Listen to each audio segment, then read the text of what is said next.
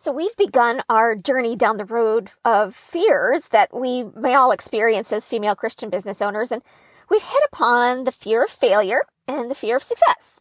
And similarly to the fear of failure, this next one starts when we are very young. And unless we can get control of that fear, it will keep us not only from success in business, but more importantly, our entire lives will be negatively affected. Today, we will discuss the fear of disappointment. So let's get started. Do you wish that the waiting was less painful and confusing in your coaching or course creation business? Do you wish that you could finally drop the fear of doing it right or of not knowing your next steps? Are you scared of getting distracted from God's way for your business? I am so excited that you're here.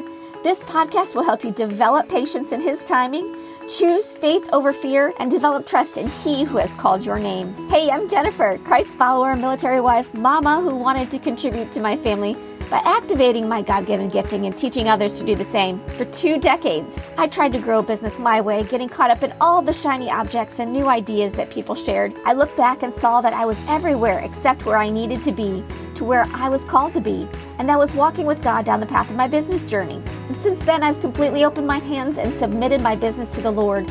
I daily realign myself to who He is and how He's made me, and I'm ready to support and encourage you with your business journey. So, if you are ready to enjoy your journey, to choose bravery and faith over fear, and drop control in favor of God's timing, then this podcast is for you. Now, grab your favorite pen, your prettiest journal, and your coziest chair, and let's start our walk down the path with Him. Hey, ladies, do you want to hang out in a group of female Christian coaches and course creators just like you? Inside our free Facebook group, you will find a couple things. A place where we run our businesses based on Christ leading instead of a self help worldly view. It's a very unique experience. An opportunity to be authentic to who God has made you to be and celebrated for the work that you do with your spiritual gifting. And once a week, we'll get to know you by sharing what's new in your business with your own links. Join now at bit.ly backslash ATC as in answer the call community. That's bit.ly, bit.ly slash ATC community. Also, become an insider and get weekly emails from me with the cutest resources ever based on the teachings that I have each week, podcast links, and just a dose of peace and joy. You can sign up to be an insider at bit.ly backslash Christ-led business insider. That's bit.ly, bit.ly slash Christ led business insider. You know what? It is actually okay to be disappointed. At some point in my adult life, I realized that it was okay to be disappointed, that it didn't have to be avoided. And I remember when my daughter was young, she might have been two or three, we were walking out of a bookstore and she was kind of upset that we didn't get anything. And I could tell she was disappointed. And I said, Oh, you know what you're feeling? It's disappointment. And you know what? It's okay to be disappointed. And as I was walking by, the lady looked at me and goes, that's a good one. I'm going to use that. To use that next time my daughter needs some help. But you know what? It is okay to be disappointed. It's a, a hill. It's a hill that we have to get used to climbing over. It's just going to be there. Okay. Just like anything else, you can be kind of in shape for disappointment. And as you go down the path, it's not as painful. Just like anything else, you can actually be quote unquote in shape when it comes to disappointment. And as you kind of go down the path of your business journey, it's not going to be as painful because you're going to be prepared for it, expecting it, knowing that you're going to be okay once you hit it. Because it's not as painful because you will actually have 2020 vision, kind of looking back at your life and seeing that God has always had the best in mind for you. Instead of fearing being disappointed, get your heart set on it. And you'll learn flexibility in the outcome and know from experience that God has had you this whole time. So what is disappointment? It's kind of, it's a, a sadness or displeasure caused by the non-fulfillment of one's hopes or expectations. So I guess the great question would be, what is my hope? What are we putting our hope in? Are we putting our hope in goals and deadlines? In perfect scenarios?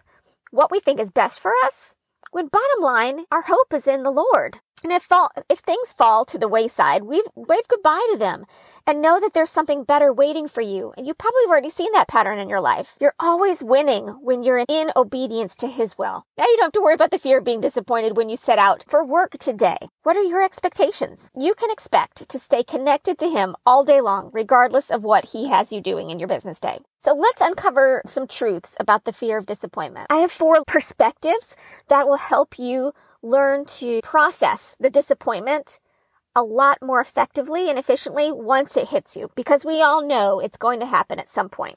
All right. The first one is submit. So we're going to submit for success, right? we're going to keep our fingerprints off of the Lord's work. Okay. That's when I always get in the biggest trouble is when I get my little fingerprints all over something that was beautiful to begin with because they were His. And I do talk a lot about submitting, but this week, uh, kind of the how, uh, the thing that came to me as I was writing this is, when I just cannot think of the words to use when I pray or when I just want to spend a moment with God, I, I, it just automatically happens. I say the Lord's Prayer. And so today as a suggestion, when it comes to the next time you have to submit and you realize, oh, I did it again. I got my fingerprints all over his beautiful, beautiful work. Just pop right into the Lord's Prayer. And I think that that is kind of like a realignment. All right. The next step is, I mentioned this before, look to your past after a while, after, you know, after you've been around the sun a certain amount of times, you're going to start to see patterns. You're going to be like, oh, I felt this before. Oh, I know what this is. Oh my goodness. You know, it's not going to be brand new and it's not going to be as scary to you. So look back at whatever you use to keep track of your life, whether it be a calendar, a journal, maybe you take notes in your Bible, um, Bible study maybe even just look at some pictures throughout the years and remember where you were in your business during those times. When you're not in the thick of it, the thick of, in this case, fear of disappointment, you're going to be a lot more rational and be able to say, Oh, look, he carried me there. Oh, look, he had this planned and it was so much better. Oh, look. So you're going to be able to identify, uh, like I said, the hindsight is 2020. You're going to be able to identify the pattern and know that because the exam, the, because there's proof that he has always been with you and that it always turns out best when he's in charge. Number three is gratitude. We, we, just bottom line here. We have so much already. We have so much, so much. We all have so much already.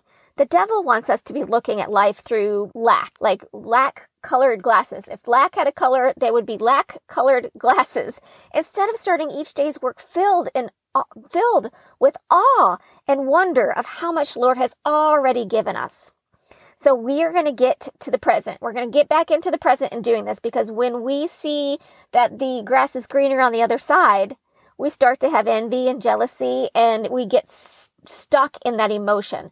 Okay, we're going to get back to the present. We're going to be back in our rational heads here. Where do you feel the closest to God? Is it by listening to music? Is it by going for a walk? Is it just spending some time in complete silence? Where do you feel closer? That is going to be where you get yourself and get into gratitude. And the last one for the day is, you know what? Just take the next little step that's in front of you I mean, part of the pain of disappointment is the questioning on if you should continue. Why would you want to continue something that hurts, right? That's why we question it. But we're going to imagine this. We're going to imagine walking through the woods on this path that God is walking with us. Okay. He's going before us, clearing the path step by step. We can only see where our feet are right now. Okay. We cannot see any farther ahead and we just have to trust him. So what is that next step with him? All right, I mentioned My Utmost for His Highest by Oswald Chambers. It's a it's a, daily Bible study, a daily devotional that I read every day, and it's some days are just they just get it. I was like, I need to read this to the people. I need to read this to the people. Okay, so this particular pot, this particular um, devotion is called Individual Discouragement and Personal Growth and I'm going to read it real fast to you, and it's regarding Exodus 2. When Moses was grown, he went out to his brethren and looked at their burdens. Moses saw the oppression of his people and felt certain that he was the one to deliver them. And in the righteous indignation of his own spirit, he started to right their wrongs. After he launched his first strike for God and what for what was right, God allowed Moses to be driven into empty discouragement sending him into a desert to feed sheep for 40 years. And at the end of that time, God appeared to Moses and said to him, Bring my people out of Egypt. But Moses said to God, Who am I that I should go? In the beginning, Moses had realized that he was the one to deliver the people, but he had to be trained and dis- disciplined by God first.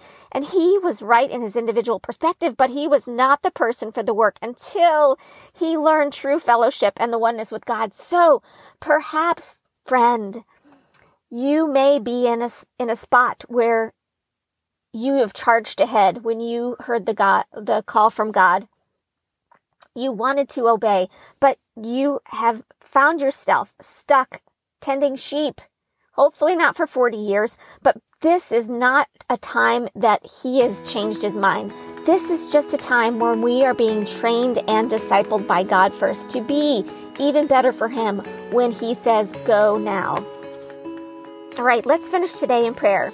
Heavenly Father, thank you for bringing us all together one more time for this podcast. And thank you for setting us straight in changing our perspective from a horizontal perspective, looking around us, feeling all of the, the things that we can feel as humans, but looking up to you making that the most, that the firmest gaze that we have. Thank you for this special time of year, Heavenly Father. Thank you that we are here to celebrate for celebrate you and your birthday. We love you and we thank you for another great week with you. In Jesus' name, amen. I'll meet you back on Friday for another episode. Remember, success is in obedience.